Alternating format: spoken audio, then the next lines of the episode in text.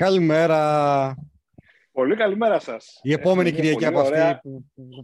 Εσείς το βλέπετε την επόμενη Κυριακή από αυτή που φωτογράφουμε. Δεν είμαστε πολύ καλοί να λέμε ψέματα. Ναι, είναι πιο κονσέρβα από τις άλλες κονσέρβες. Κάναμε διπλό επεισόδιο. Αλλά νομίζω ότι έχει ενδιαφέρον. Φαίνεται τα ρούχα μας ότι είναι ακριβώς το ίδιο επεισόδιο. Δεν είμαστε τόσο μπίχλες ώστε να φοράμε δύο συνεχόμενες Κυριακές τα ίδια. Δεν άλλαξα ρούχα για μια εβδομάδα. Δεν κουνήθηκα την καρέκλα από για μια εβδομάδα. Τίποτα. Ούτε κούρεμα, ούτε χτένισμα, τίποτα. Δεν μεγαλώνει τίποτα. Πολύ καλημέρα λοιπόν σε όλη την κοινότητα. Καλημέρα λοιπόν. Έχουμε σήμερα κάνα δύο πρωτότυπα και πολύ ενδιαφέροντα πράγματα για να συζητήσουμε. Καταρχήν είμαστε τρεις μας. Μετά από πολύ καιρό. Μετά από πάρα πολύ καιρό δεν έχουμε καλεσμένους. Είμαστε στο original format μας όπως ξεκινήσαμε. Ο καλεσμένος μας δεν ήρθε. Δεν ήρθε ο καλεσμένος. Μας έστησε. Φάγαμε επιστημονική φιλοπιτά. Όχι ακριβώς. Αποφασίσαμε να κάνουμε ένα Farm Pub ξανά οι τρεις μας, έτσι, για να θυμηθούμε τα παλιά και να μοιραστούμε με την κοινότητα τα αποτελέσματα μιας προσπάθειας που ξεκίνησε πριν από 8-9 μήνες, όταν μου ήρθε στα ξαφνικά να στήσω ένα ερωτηματολόγιο για να αξιολογήσουμε λίγο τι γίνεται στα φαρμακεία μας με τα rapid test. Όταν δηλαδή πρώτα ξεκίνησε η ιστορία αυτή με τα rapid test το Σεπτέμβριο μήνα, είχε ξεκινήσει για τα φαρμακεία της επαρχίας πιο νωρίς, αλλά η υπόλοιπη Ελλάδα μπήκε μέσα στο παιχνίδι πολύ δυνατά όταν ήταν υποχρεωτικό το rapid test για να πας στη δουλειά, για να ταξιδέψεις, για χίλια δύο πράγματα. Και η συζήτηση που ξεκίνησε για το κομμάτι των υπηρεσιών εκείνη την περίοδο με ενέπνευσε να στήσω πολύ πρόχειρα, γιατί όντως πρόχειρα το έκανα, ένα ερωτηματολόγιο και να ζητήσω από τους συναδέλφους μου στα φαρμακεία, τα κοινοτικά που είχαν τη διάθεση να το κάνουν, να βάλουν ανθρώπους να το συμπληρώσουν, πελάτες τους. Για να δούμε λιγάκι πώς το αντιμετώπισαν οι ασθενείς μας, οι επισκέπτες του φαρμακείου μας στο κομμάτι του rapid test και αν υπάρχει κάποιο μήνυμα να πάρουμε από αυτή την ιστορία. Ξεκινώντας λοιπόν, θέλω να πω ότι αυτού του είδους οι μελέτες, οι συγχρονικές μελέτες, αποτελούν αυτό που λέμε snapshot. Είναι δηλαδή μια φωτογραφία, μια απεικόνηση της συγκεκριμένης χρονικής στιγμής στην οποία γίνεται. Και δεν είναι κάτι το οποίο, θα το συζητήσουμε άλλωστε, ήταν μια πολύ δυναμική διαδικασία. Από τότε που κάναμε το ερωτηματολόγιο που ξεκίνησαν τα rapid test μέχρι και σήμερα, τα πράγματα έχουν αλλάξει πάρα πολύ. Και ο Κωνσταντίνος νομίζω είναι, επειδή έχει ένα πολύ κεντρικό φαρμακείο που το επισκέπτονται πολλοί άνθρωποι, νομίζω ότι είναι ένας καλός κοινωνός του πώς άλλαξε το αφήγημα στα rapid test μέσα στο χρονικό διάστημα αυτό. Τι λέτε, να ξεκινήσουμε να μοιραζόμαστε τα αποτελέσματα, πώς το βλέπετε? Νομίζω ναι, να ξεκινήσουμε να δούμε τη μελέτη και μετά να κάνουμε μια ωραία συζήτηση για το τι κατέδειξε αυτή η φωτογραφία, Ηλία. Αυτή η φωτογραφία θα πρέπει να μου ξαναδώσετε δικαιώματα να κάνω share, γιατί μου τα αφαιρέσατε, κύριε Κιμεντίδη. Αποκλείεται. Είναι να φέρει το δικαίωμά σου, να φέρουμε τα δικαιώματά σου. Πρέπει να το κόψω αυτό τώρα στο βίντεο, Όχι, γιατί άστο, δεν υπάρχει πρόβλημα. Περνάμε καλά και αυτό βγαίνει προς τα έξω, δεν είναι θέμα. Όπως λέει και ο Ρίκης Ζερβέ, this isn't going in. Είναι όλα μέσα, ξέρεις. I'm riffing now. Έτσι το λέει συνήθως. Λοιπόν, ναι, μια χαρά, μπορώ. Λοιπόν, πάμε. Πολύ ωραία εικόνα, Ηλία. Μπράβο. Thank you. Για κάποιο λόγο παρόλα αυτά δεν μπορώ να κάνω full screen τώρα καλύτερα. Είναι μια χαρά. Yes. Νομίζω ότι τώρα είναι ακόμα καλύτερα. Πολύ ωραία. Λοιπόν, το χρονικό διάστημα στο οποίο συμπληρώθηκαν τα ερωτηματολόγια ήταν αρχές Οκτωβρίου του 2021 μέχρι περίπου και τις αρχές Δεκεμβρίου του 2021. Δηλαδή, στην πραγματικότητα πιάσαμε ένα πολύ καυτό κομμάτι χρονικό, ας πούμε, της εποχής που ξεκίνησαν τα rapid test. Είχε πάρα πολύ debate η υπόθεση αυτή, αν θυμάσαι, Κωνσταντίνε, τότε, στα blogs. Συζητιόντουσαν πάρα πολλά πράγματα για το αν είμαστε κατάλληλοι να τα κάνουμε, αν έχουμε τις γνώσεις, αν έχουμε τους χώρους. Και προσέθεσα και εγώ αυτή την παράμετρο μέσα στο rapid testing, συμπληρώστε τα ερωτηματολόγια. Ας ξεκινήσουμε με τα δυσάρεστα νέα. Τα δυσάρεστα νέα ότι 11.000 κοινοτικά φαρμακεία σε όλη την Ελλάδα έφεραν συμπληρωμένα 194 ερωτηματολόγια. Το δείγμα είναι εξαιρετικά μικρό σε σχέση με την πραγματική δυναμική του κλάδου. Και όπως θα δείτε από τις περιοχές οι οποίες συμμετείχαν στη μελέτη, υπάρχουν περιοχές οι οποίες δεν έδωσαν ούτε ένα ερωτηματολόγιο. Η Μάνα Σαλονίκη, ας πούμε, για παράδειγμα, δεν έδωσε ούτε ένα ερωτηματολόγιο. Η Λεβεντογένα Κρήτη δεν έδωσε ένα ερωτηματολόγιο. Πολύ μεγάλες περιοχές της Ελλάδας, δηλαδή, που έχουν πολύ μεγάλη αξία σαν δημογραφικό στοιχείο, δεν μας δώσανε καθόλου ερωτηματολόγια. Αυτό είναι από μόνο του ένα θέμα συζήτησης. Ας δούμε λίγο τα δημογραφικά μας. Εδώ πέρα βλέπουμε ότι είχαμε περίπου περισσότερες γυναίκες που συμπλήρωσαν το ερωτηματολόγιο από ότι άντρες. Οι ηλικιακές ομάδες έχουν πολύ ενδιαφέρον, διότι αποτυπώνουν την ύπαρξη μιας καινούριας ηλικιακής ομάδας ως την κυρίαρχη.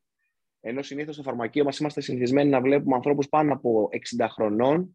Στο συγκεκριμένο concept, στο συγκεκριμένο project με τα rapid test, φάνηκε ότι οι άνθρωποι μέχρι τα 40 αποτελούν το μεγαλύτερο κομμάτι της έρευνάς μας.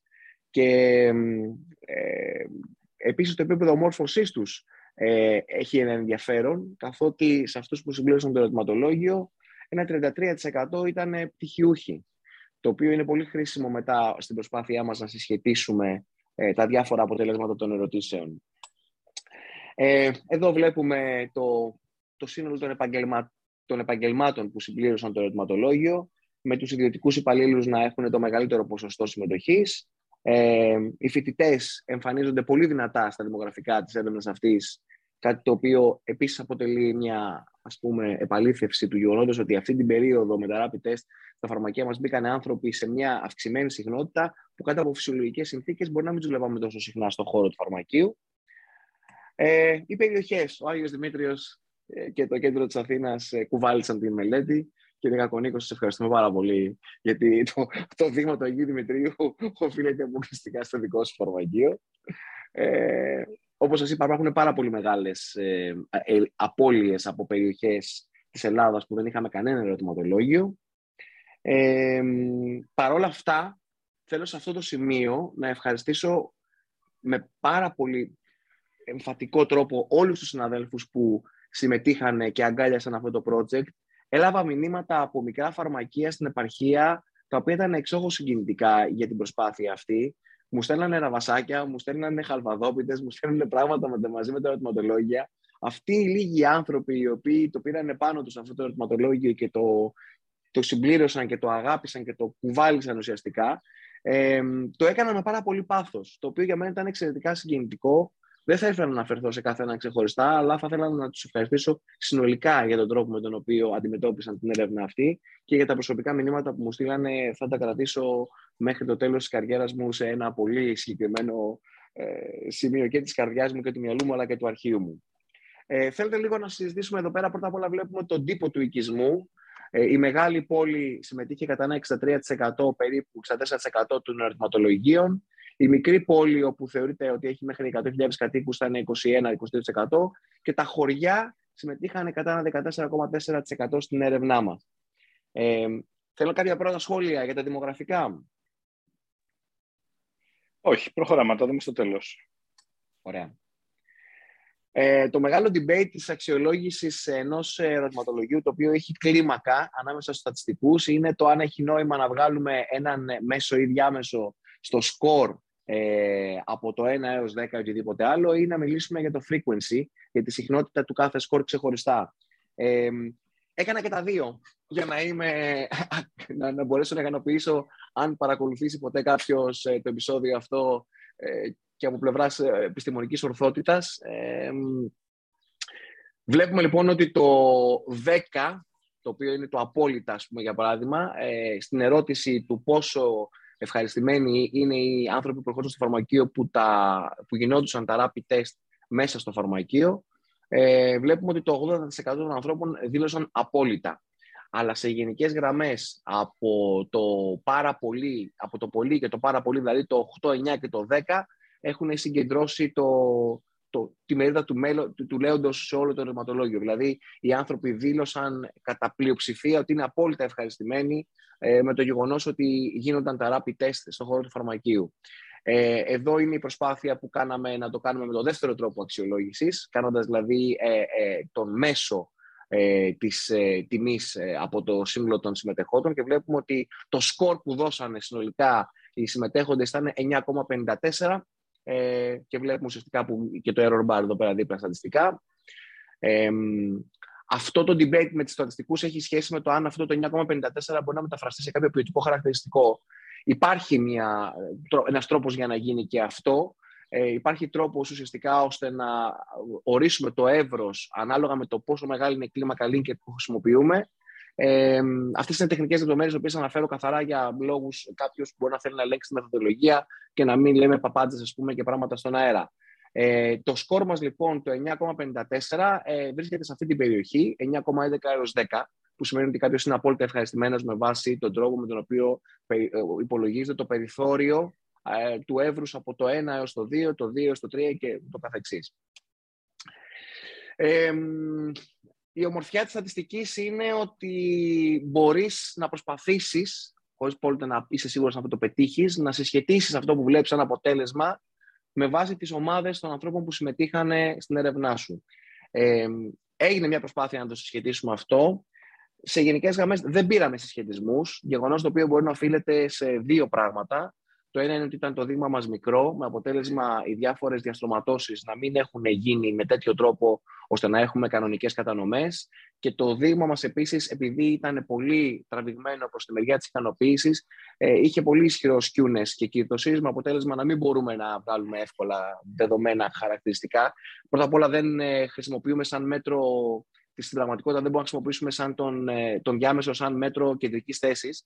Πρέπει να χρησιμοποιούμε το διάμεσο, όχι τον μέσο όρο. Δηλαδή δεν έχει κανονικές κατανομές. Τον διάμεσο. Ναι, γιατί ουσιαστικά οι έλεγχοι οι οποίοι έχουν γίνει σε το πλήστον είναι μη παραμετρικοί στην πορεία.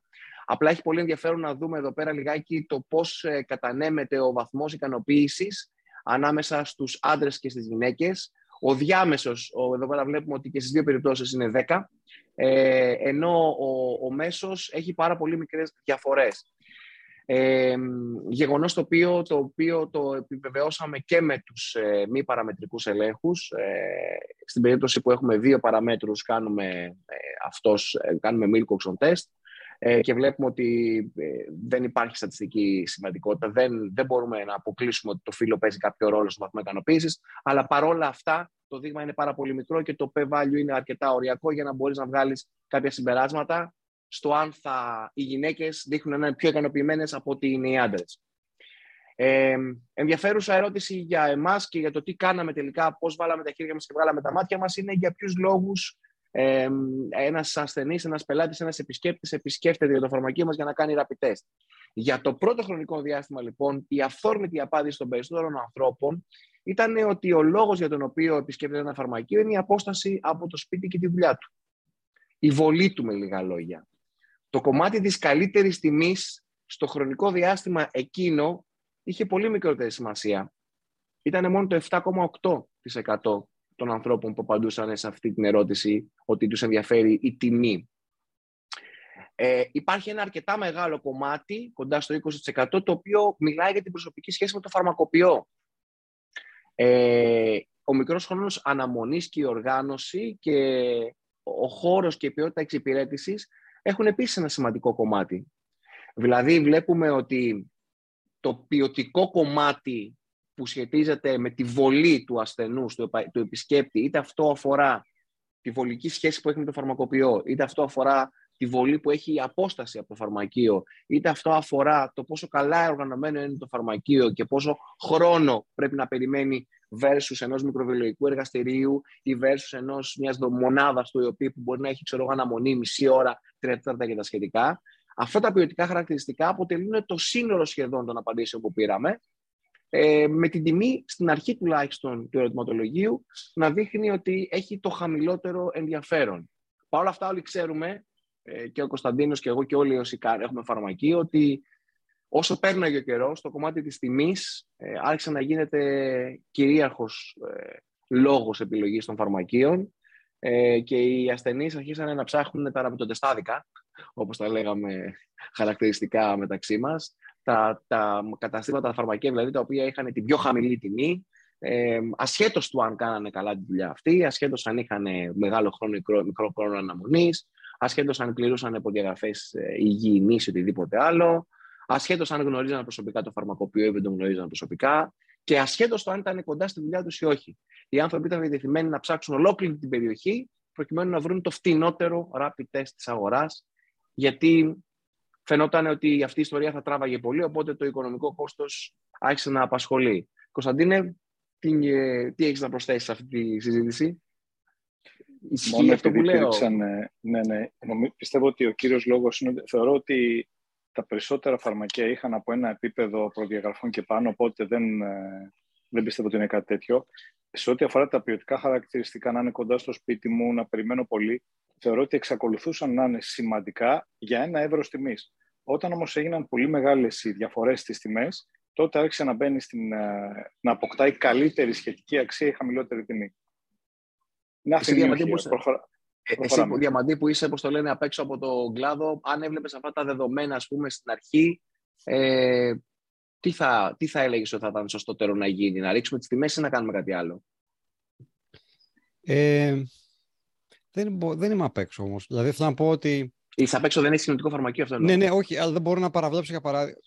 Κοίταξε, σε όλη αυτή την κουβέντα σχετικά με τις τιμές, γιατί την παρακολούθησα κι εγώ απ' έξω, χωρίς να έχω δηλαδή vested interest, ας πούμε, αλλά μέσα στο πετσί του φαρμακοποιού. Δεν ήταν να γίνεται ποτέ, ας πούμε, κουβέντα για το προσωπικό ρίσκο, το ατομικό ρίσκο, ας πούμε, αυτό που κάνει το τεστ. Δηλαδή, εγώ δεν μπόρεσα ποτέ να φανταστώ. Μάλλον, να το πω αλλιώς, στην κουβέντα που γινόταν δημόσια εκτός κλάδου για τις τιμές, κανείς δεν αναγνώριζε, ας πούμε, ότι ο φαρμακοποιός που κάνει το τεστ κινδυνεύει εκείνη τη στιγμή. Έτσι, αυτό δεν πρέπει να αποσμιώνεται. Δεν είναι μόνο η ποιότητα, η εξυπηρέτηση, το ένα τ' άλλο.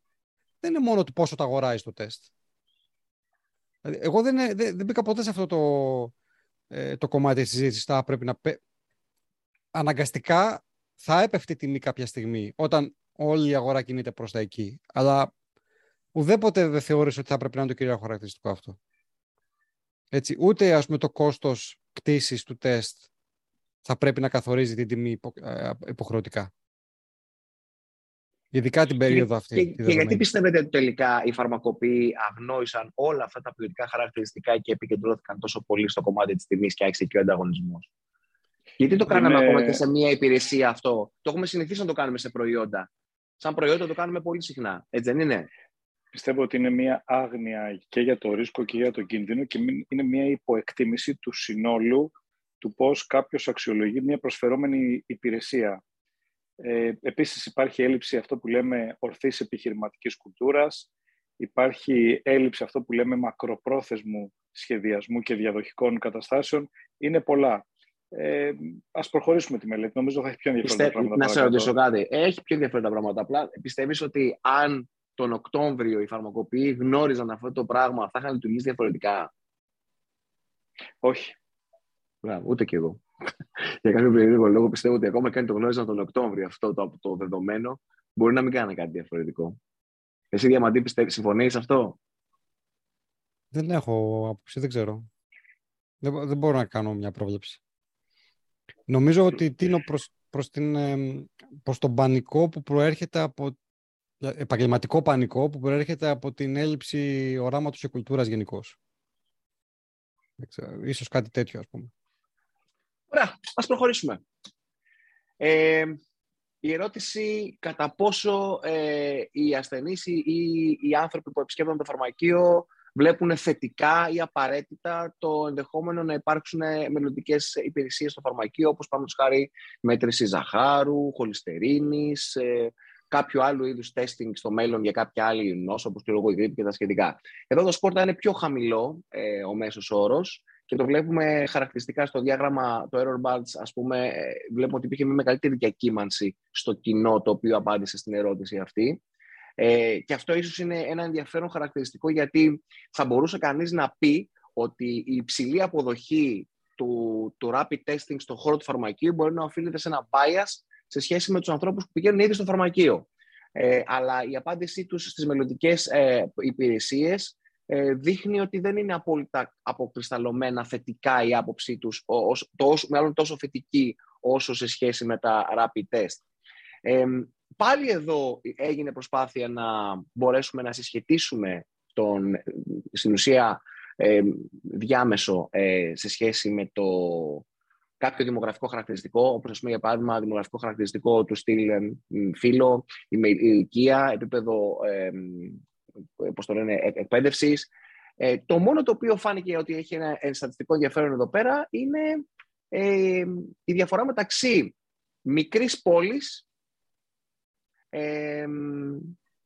με το χωριό. Δηλαδή, ότι οι άνθρωποι οι οποίοι είναι σε χωριό έχουν μεγαλύτερη ανάγκη από υπηρεσίες στον χώρο του φαρμακείου σε σχέση με τους ανθρώπους που είναι στη μικρή πόλη. Δεν υπήρξε διαφορά στατιστικά σημαντική ανάμεσα στη μικρή πόλη και τη μεγάλη πόλη ή στη μεγάλη πόλη και το χωριό.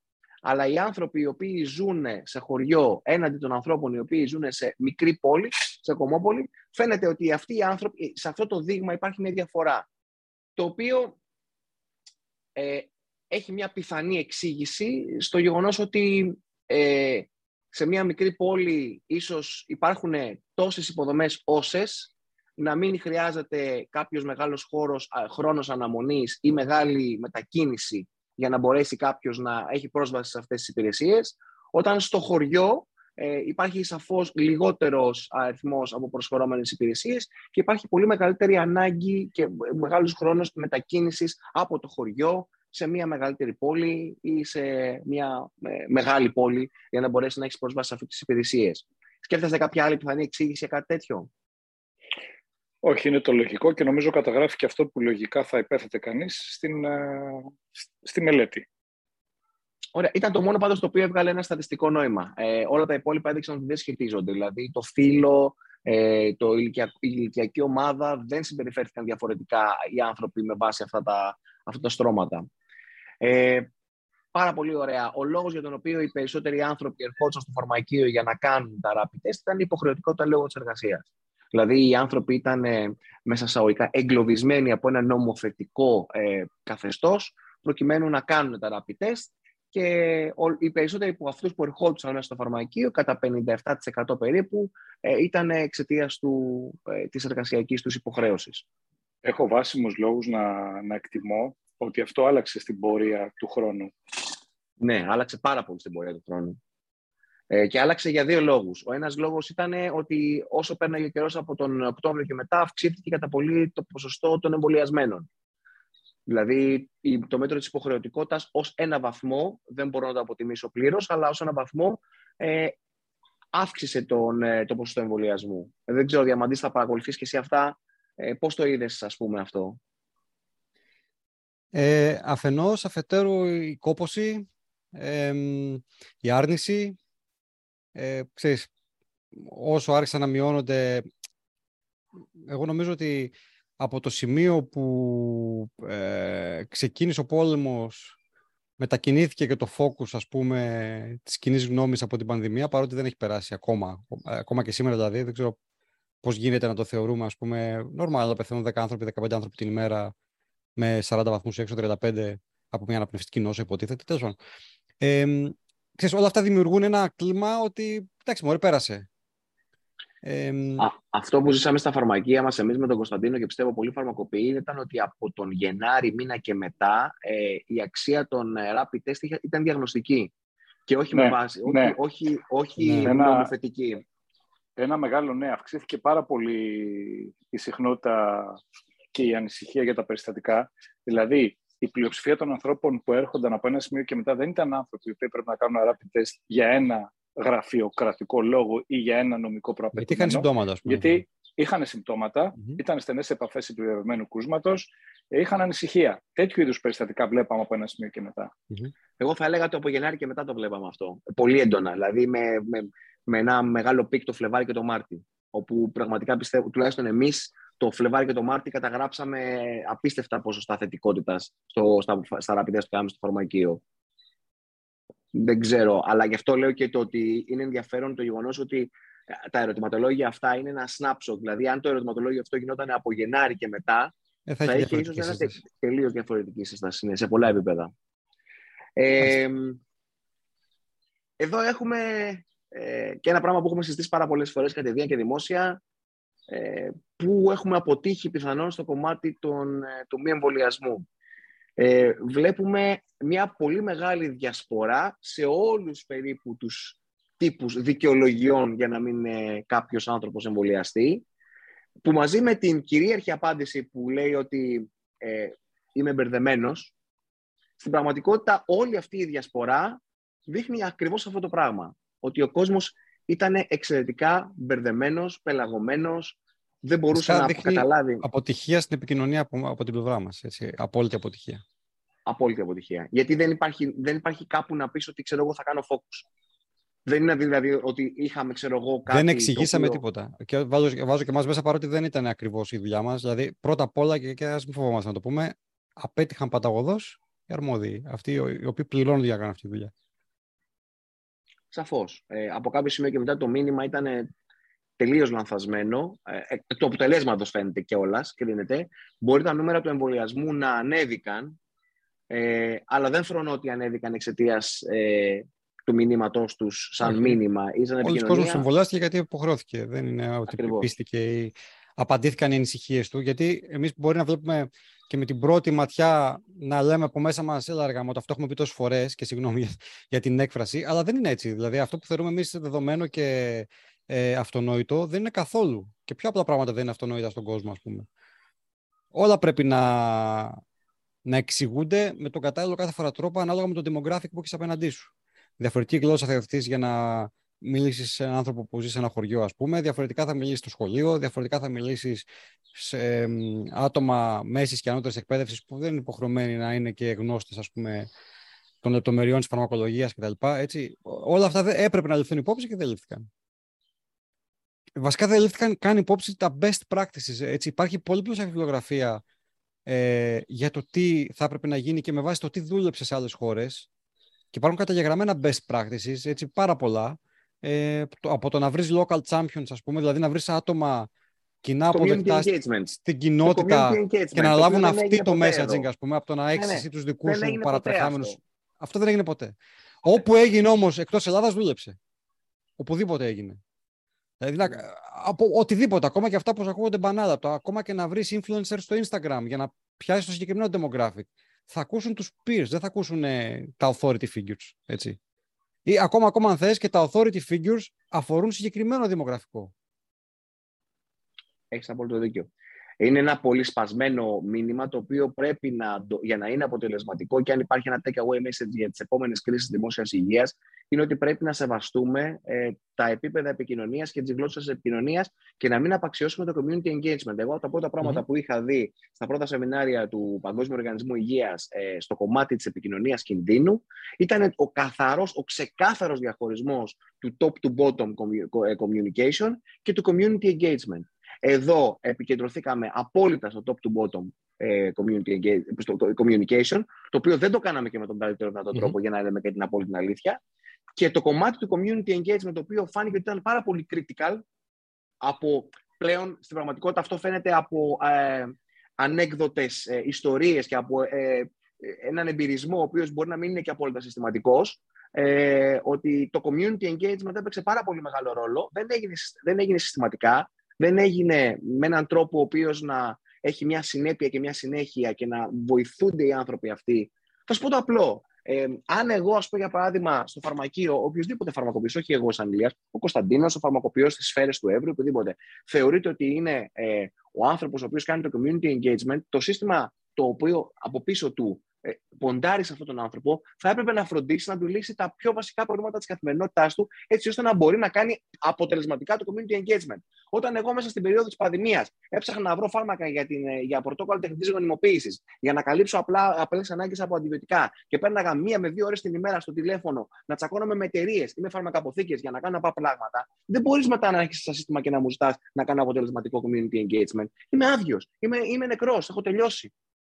Και αυτό να πούμε εδώ, το σύστημα παραδοσιακά στην Ελλάδα απλά ψάχνει ανθρώπους να κάνουν δωρεάν τη δουλειά του, έτσι. Ακόμα και αυτό θα μπορούσα να το δεχτώ, αν τουλάχιστον επειδή αναγνωρίζει την αξία της δουλειάς αυτής που κάνω, μου έλυνε για μία περίοδο που με έχει απόλυτη ανάγκη και κάποια προβλήματα τα οποία θα μπορούσα να μην έχω εκείνη την περίοδο και να είμαι πιο αποτελεσματικός.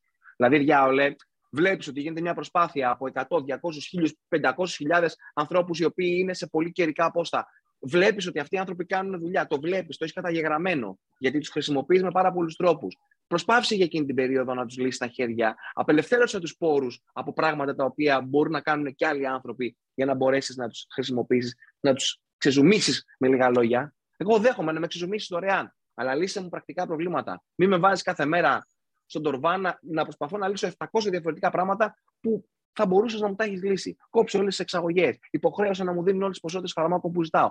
Βρες έναν τρόπο να μου κάνεις τη ζωή πιο εύκολη. Δεν μπορεί αυτά να είναι καινοφανή και να τα λέει ο Κατσόγιαννης, ο Κακονίκος, ο Διαμαντής. Υπάρχουν σίγουρα καταγεγραμμένα κάπου μέσα στα υπουργεία και στα ξευπουργεία.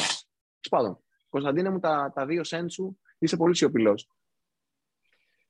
Δεν βλέπω λόγο να εμβαθύνουμε σε αυτό. Είναι πράγματα τα οποία το έχουμε χιλιοσυζητήσει. Είναι πράγματα για τα οποία έχουμε προβληματιστεί και έχουμε αναγνωρίσει ότι υπάρχουν αστοχίες και στο επίπεδο των αρμοδίων και δικές μας. Μάλιστα. Εδώ βλέπουμε μία ακόμα αποτυχία του συστήματος, καθότι βλέπουμε στην απάντηση το πόσο πιθανό θεωρεί κάποιος να εμβολιαστεί μέσα στο επόμενο δίμηνο, δηλαδή από το διάστημα Οκτώβριος μέχρι Δεκέμβριο, ας πούμε, για παράδειγμα, οι άνθρωποι απαντήσανε σε μία σημαντική πλειοψηφία ότι θεωρούν κάτω από 50% πιθανόν να εμβολιαστούν. Το οποίο μπορεί να άλλαξε όσον αφορά τα νούμερα, αλλά η πρόθεσή τους, η ψυχολογία τους ή οτιδήποτε άλλο ήταν αυτή αρχικά. Mm-hmm. Αυτό καταγράψαμε εμείς. Και επίσης εδώ γίνανε προσπάθειες ώστε να δούμε αν υπάρχουν συσχετισμοί και το δυσάρεστο ήταν ότι δεν υπήρχαν συσχετισμοί που να μας κάνουν τη ζωή πιο εύκολη. Δηλαδή, επισκεφτόμουν ότι οι άνθρωποι που είχαν χαμηλότερο γνωσιακό επίπεδο είχαν χαμηλότερες πιθανότητες να εμβολιαστούν από τους ανθρώπους που ήταν υψηλότερου γνωσιακού επίπεδου. No, no. Φυσικά δεν έχω ανακαλύψει στην Αμερική, δεν είμαι ο πρώτος που το λέει αυτό το πράγμα. Απλά και η δικιά μας η μικρή έρευνα προσφέρει το δικό της λιθαράκι στην ήδη υπάρχουσα γνώση ότι δεν υπήρξε καμία συσχέτιση μεταξύ αντρών γυναικών, ηλικιακής ομάδας, τόπου διαμονής. Αυτό το bias του να μην θέλω να εμβολιαστώ. Κάλυψε με πολύ μεγάλη πώς το λένε, αποτελεσματικότητα όλα τα scopes, όλες τις ομάδες που συμμετείχαν, όλα τα στράτα που συμμετείχαν στη μελέτη. Λοιπόν, είπαμε εδώ πέρα, κάναμε το θέμα των συχνοτήτων για να είμαστε στατιστικά σωστοί, κάναμε και το κομμάτι της μέσα μες στο 50% περίπου ουσιαστικά, δηλαδή του να εμβολιαστεί κάποιος. Οι πηγές πληροφόρησης. Μία εξαιρετικά μεγάλη αποτυχία των φαρμακείων της γειτονιάς. Ποια είναι η κύρια πηγή πληροφόρησής σας για θέματα πανδημίας? Επίτηδες ξεχώρισα τους επαγγελματίες υγείας από το φαρμακείο της γειτονιάς σαν πηγή. Ήθελα να δω πώς κατατασσόμαστε σε σχέση με τους υπόλοιπους επαγγελματίες υγείας σαν φαρμακείο της γειτονιάς. Συνάδελφοι και φίλοι, τουλάχιστον στο δημογραφικό μας μικρό δείγμα, έχουμε αποτύχει ικτρά.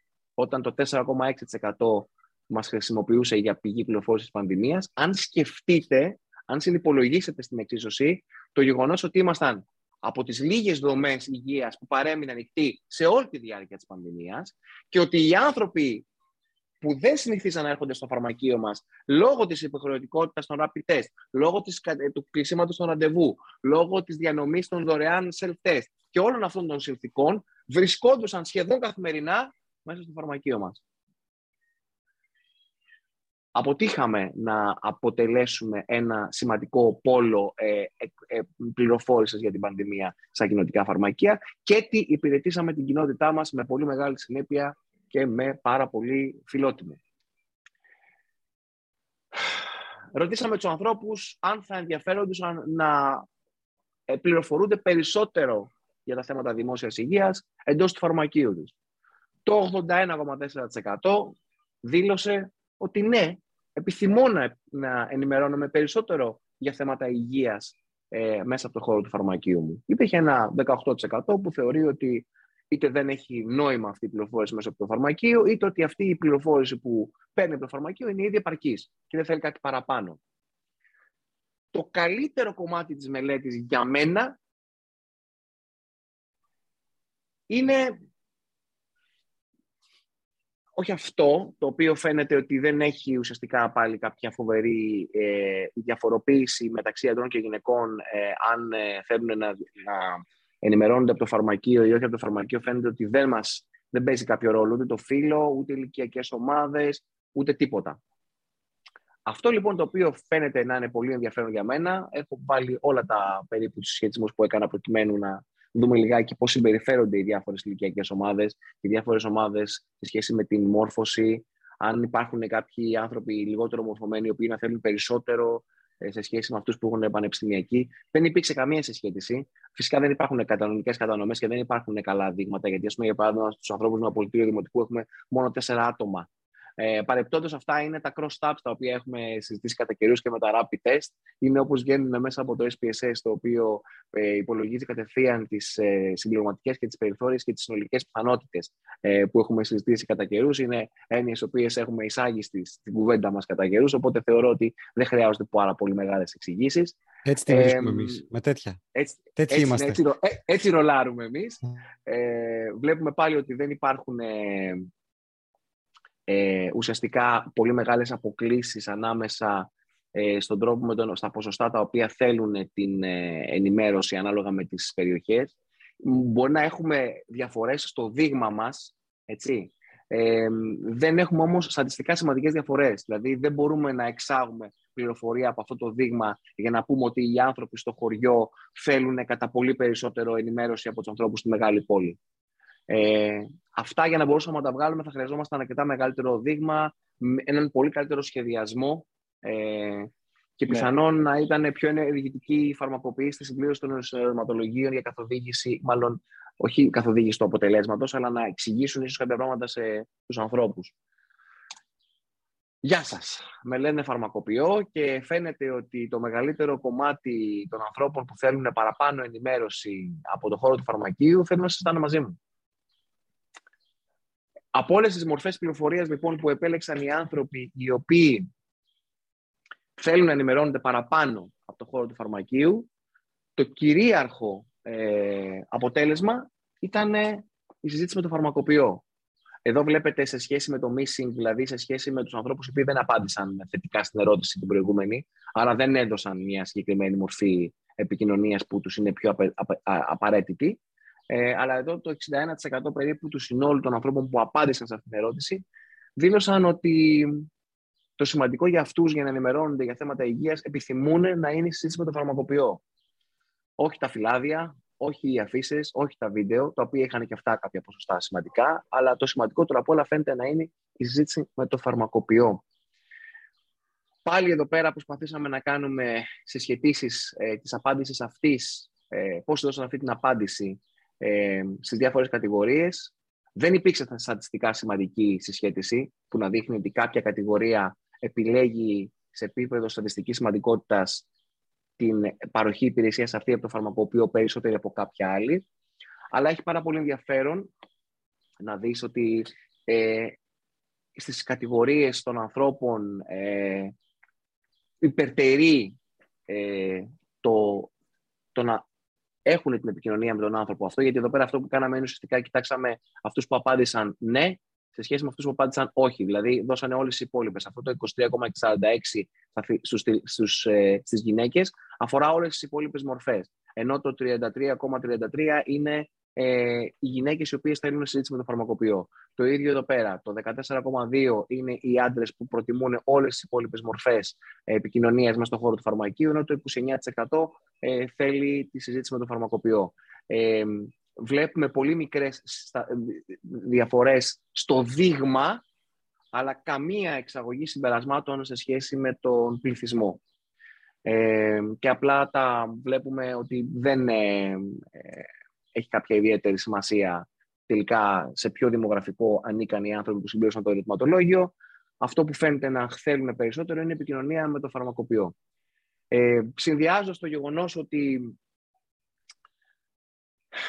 το δείγμα μας ήταν μικρό μαζί με τα αποτελέσματα, τα δικά μου συμπεράσματα, έτσι, είναι ότι έχουμε σίγουρα την ανάγκη για πολύ μεγαλύτερη συμμετοχή του κλάδου στην παραγωγή πρωτογενούς νόσους μέσω των ερευνών. Δηλαδή χρειαζόμαστε τρόπους να κινήσουμε το ενδιαφέρον και να βρούμε χρόνο μέσα από τα φαρμακεία μας να συμμετάσχουμε σε περισσότερες και να ξεκινήσουμε, αν είναι δυνατόν, περισσότερες έρευνες όπου θα εκμεταλλεύονται τα δεδομένα που παίρνουμε από το χώρο του φαρμακείου.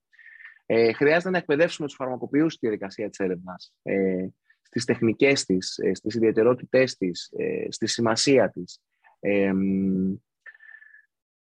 Βλέπουμε ότι η συμμετοχή των φαρμακοποιών στις υπηρεσίες πρωτοβάθμιας φροντίδας υγείας κερδίζει συνεχώς έδαφος. Αν θεωρήσουμε ότι το δείγμα μας ήταν bias, επειδή είναι πελάτες του φαρμακείου, είτε συγκυριακοί πελάτες του φαρμακείου, είτε μόνιμοι πελάτες του φαρμακείου, θα είχε πάρα πολύ μεγάλο νόημα να χρηματοδοτηθεί μια πολύ μεγάλη δειγματοληπτική μελέτη σε άλλους χώρους. Δηλαδή, ο Πανελλήνιος ή ο Φαρμακευτικός Σύλλογος Αττικής μαζί με το Πανεπιστήμιο να αναθέσουν σε μια εταιρεία ή σε συναδέλφους να φτιάξουν μια μελέτη στην οποία θα πάνε φαρμακοποιοί, θα πάνε interviewers έξω από τα σούπερ μάρκετ, έξω από άλλα καταστήματα που έρθει πάρα πολλοί κόσμος και να πραγματοποιήσουν την ίδια έρευνα για να βγάλουμε από τη μέση του bias της επισκεψιμότητας των φαρμακείων και να έχουμε μια πιο σφαιρική εικόνα για το τι πιστεύει ο πολλής κόσμος για το κομμάτι της συμμετοχής των φαρμακοποιών στην πρωτοβάθμια φροντίδα υγείας. Ακόμα πάντως αυτό και το μικρό δείγμα που είχαμε δείχνει μια ξεκάθαρη ανάγκη και επιθυμία των επισκεπτών του φαρμακείου να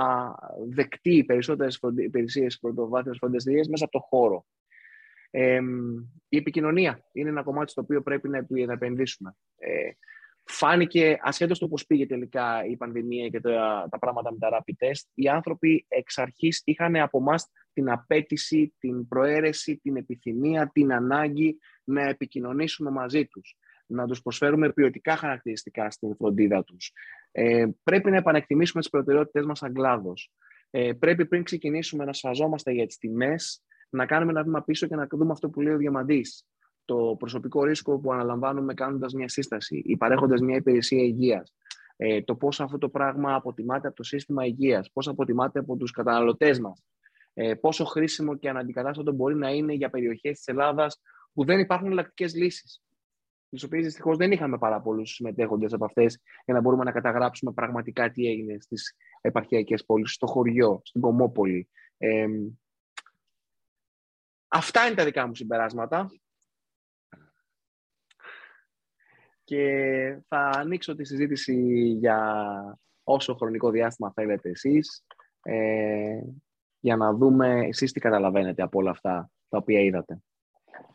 Αν μου επιτρέπετε, θα ήθελα εγώ να το κλείσω, οπότε να ακούσουμε πρώτα το Διαμαντή, θα ήθελα να τοποθετηθώ τελευταίος. Λοιπόν, εγώ θα ήθελα πραγματικά να δω πολύ περισσότερες απαντήσεις σε μια πολύ καλά δομημένη έρευνα. Δηλαδή, ήταν πολύ ενδιαφέροντα τα ερωτήματα. Και είχες δίκιο, ας πούμε, να είσαι φιλόδοξος για το θα μπορούσες να πάρεις στην αρχή της. Δηλαδή είναι πραγματικά κρίμα που δεν είχε συμμετοχή. Από την άλλη δεν μπορώ να θυμώσω εντός εισαγωγικών με αυτούς που δεν συμμετείχαν, γιατί ήταν ένα τρελοκομείο η φάση με τα φαρμακεία. Δηλαδή, και τώρα μάλιστα αυτό το σκέφτηκα λίγο έτσι πιο έντονα στο τελευταίο point στα συμπεράσματά σου, λες να επανακτιμήσεις προτεραιότητες. Ποιες προτεραιότητες? Ο άλλος, ας πούμε, δεν έχει λύσει δομικά προβλήματα του φαρμακείου, δηλαδή πράγματα που πρέπει να λυθούν για να συνεχίσει να υπάρχει, ας πούμε, ως επιχείρηση. Δεν ξέρω, νιώθω πολλές φορές ότι αυτή η έλλειψη οράματος και στρατηγικής μακροπρόθεσμης θα μας στοιχίσει πάρα πολύ. Δηλαδή θα γίνουν πράγματα για τον κλάδο πάλι που θα καθορίσουν, ας πούμε, την πορεία για τα επόμενα 10-15 χρόνια χωρίς να συμμετέχει ο κλάδος. Δηλαδή θα συρθεί, ας πούμε, στις εξελίξεις. Δεν ξέρω. Δεν σχολιάζω την έρευνα καθ' αυτή, γιατί εντάξει, όταν δεν έχεις και συσχετήσεις στατιστικά σημαντικές, τι να πεις, τι ψυχαναμίζεσαι. Αλλά δεν ξέρω. Μου άφησε λίγο μια πικρή γεύση, έχω να πω, όλη αυτή η ιστορία. Εμένα μου αφήνει πολλές πικρές γεύσεις, αλλά με βάζει και σε πάρα πολύ μεγάλη, ας πούμε, τώρα αυτή τη στιγμή έχουμε ξεκινήσει και τρέχουμε, και είναι μια καλή ευκαιρία να το πω και αυτό για ακόμα μια φορά, γιατί θα το πω πολλές φορές μες στο επόμενο μήνα.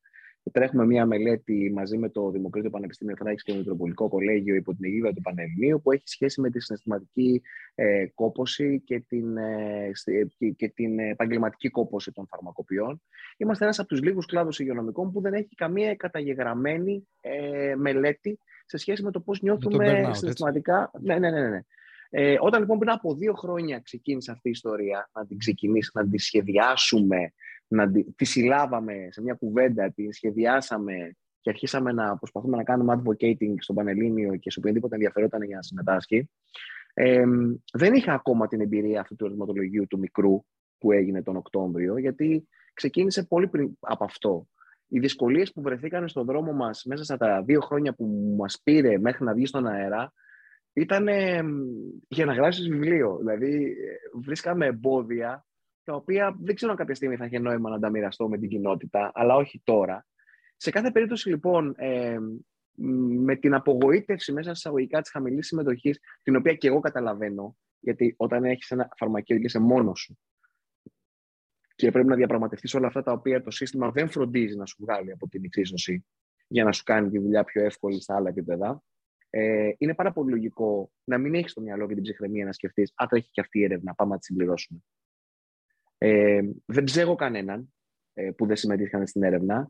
Όπως επίσης, αν τελικά και η έρευνα αυτή που κάνουμε δεν έχει τη συμμετοχή την οποία χρειαζόμαστε, πάλι δεν θα ψέξω κανέναν, δεν θα φταίξει κανένας. Παρ' όλα αυτά, είμαστε ένα δίκτυο με 11.000 σημεία. Οι εργαζόμενοι στον χώρο των φαρμακείων, σύμφωνα με την τελευταία αποτίμηση του Πανελληνίου, ήταν κοντά στις 25.000.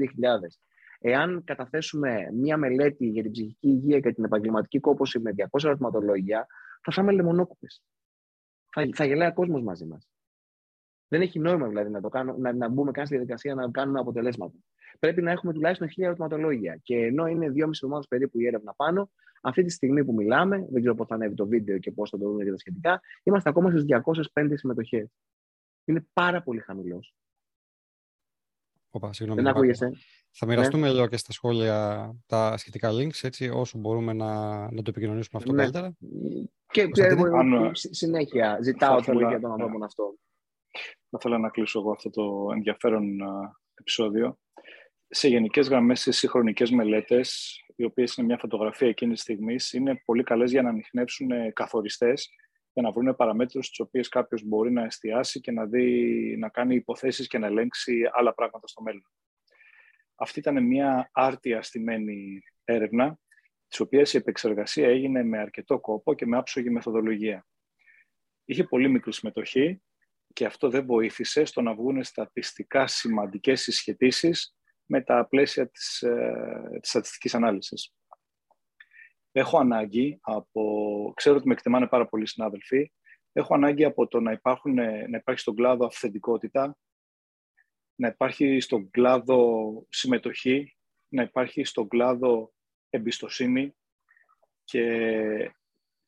Τα αισθήματά μου από το πώς κατέληξε αυτή η έρευνα είναι ότι στεναχωρήθηκα, ταυτόχρονα θύμωσα, απογοητεύτηκα και αυτό είναι. Θα ήθελα λοιπόν να ζητήσω από τους συναδέλφους να υπάρχει μεγαλύτερη συμμετοχή ή να υπάρχει κάποιο είδους πρωτοτυπία και πρωτοβουλία στο να ξεκινήσουμε μία σειρά από τέτοιες διαδικασίες οι οποίες θα μας βοηθήσουν να γίνουμε καλύτεροι στο επάγγελμά μας. Νομίζω ότι ήταν ο Πίτερ Ντράκερ ο οποίος είχε πει ότι αν δεν μπορείς να το μετρήσεις, δεν μπορείς να το βελτιώσεις. Να έχουμε μια εξαιρετική Κυριακή, να είμαστε καλά, να πηγαίνουμε όλο και καλύτερα και ειλικρινά εγώ, Ηλία, σε ευχαριστώ για τον κόπο που έκανες για να στήσεις αυτή την έρευνα και απολογούμε για το ότι εμείς ήμασταν ένα φαρμακείο το οποίο συμπλήρωσε αρκετά ερωτηματολόγια, υποθέτω κάτω από το βάρος της σχέσης μας. Το οποίο δεν ήταν και ό,τι καλύτερο. Αλλά ειλικρινά δεν υπάρχει κανένας λόγος να απολογείται οποιοδήποτε, ούτε εσύ ούτε κανένας. Ο καθένας έκανε ό,τι καλύτερο μπορούσε.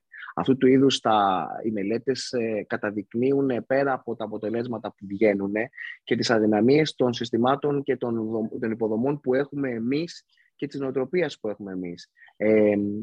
Εμένα τα μηνύματα που βγαίνουν. Θα κρατήσω τα αισιόδοξα μηνύματα. Θα κρατήσω τα μηνύματα ότι ακόμα και σε αυτό το μικρό snapshot φαίνεται η ανάγκη της ύπαρξης ενός πιο αποτελεσματικού επιστήμονα φαρμακοποιού πίσω από τα κοινοτικά φαρμακεία, στον πάγκο των κοινοτικών φαρμακείων. Φαίνεται ξεκάθαρα η ανάγκη για όλους εμάς που έχουμε πάρει ζεστά αυτή την προσπάθεια να συνεχίσουμε τον αγώνα, να αλλάξουμε τις νοοτροπίες και να παλέψουμε κόντρα στις πεποιθήσεις και στις προκαταλήψεις κάποιων ανθρώπων. Φαίνεται το κομμάτι των ανθρώπων που αγκάλιασαν ειλικρινά όλη αυτή την προσπάθεια και θα συνεχίσουν να αγκαλιάζουν. Και θέλω να παραθέσω ένα πολύ σημαντικό συστατικό που άλλαξε από τότε. Πολύ περισσότεροι φαρμακοποιοί μέσα στο χρονικό διάστημα αυτό ολοκληρώνουν τις σπουδές τους σε μεταπτυχιακά προγράμματα, τα οποία καταλήγουν συνήθως σε συγχρονικές μελέτες, οι οποίες έχουν πολύ μεγάλη αξία για δύο λόγους. Ο πρώτος είναι γιατί συνεχίζουν να εκπαιδεύουν τους φαρμακοποιούς στην ανάγκη και στην γενεσιουργία των πρωτογενών γνώσεων. Και το δεύτερο είναι ότι κάποιες από αυτές κάποια στιγμή θα φέρουν και κάποια σημαντικά δεδομένα στο τραπέζι. Άρα all is not lost, όλοι σιγά σιγά αρχίζουν να μπαίνουν στο παιχνίδι όλο και περισσότερο. το να επικοινωνούμε τη γνώση και το μεταπτυχιακό και την εκπαίδευση τη συστηματική είναι κάτι το οποίο εμείς οι τρεις ατομικά και συλλογικά κάναμε, κάνουμε και θα συνεχίσουμε να κάνουμε όσο έχουμε δυνάμεις και λόγο δημόσιο και τα σχετικά. Άρα θέλω να κρατήσουμε τα θετικά, θέλω να κρατήσουμε ότι το επάγγελμα του φαρμακοποιού είναι ένα εξαιρετικό επάγγελμα, πολύ χρήσιμο για την πρωτοβάθμια φροντίδα υγείας και για τη δημόσια υγεία.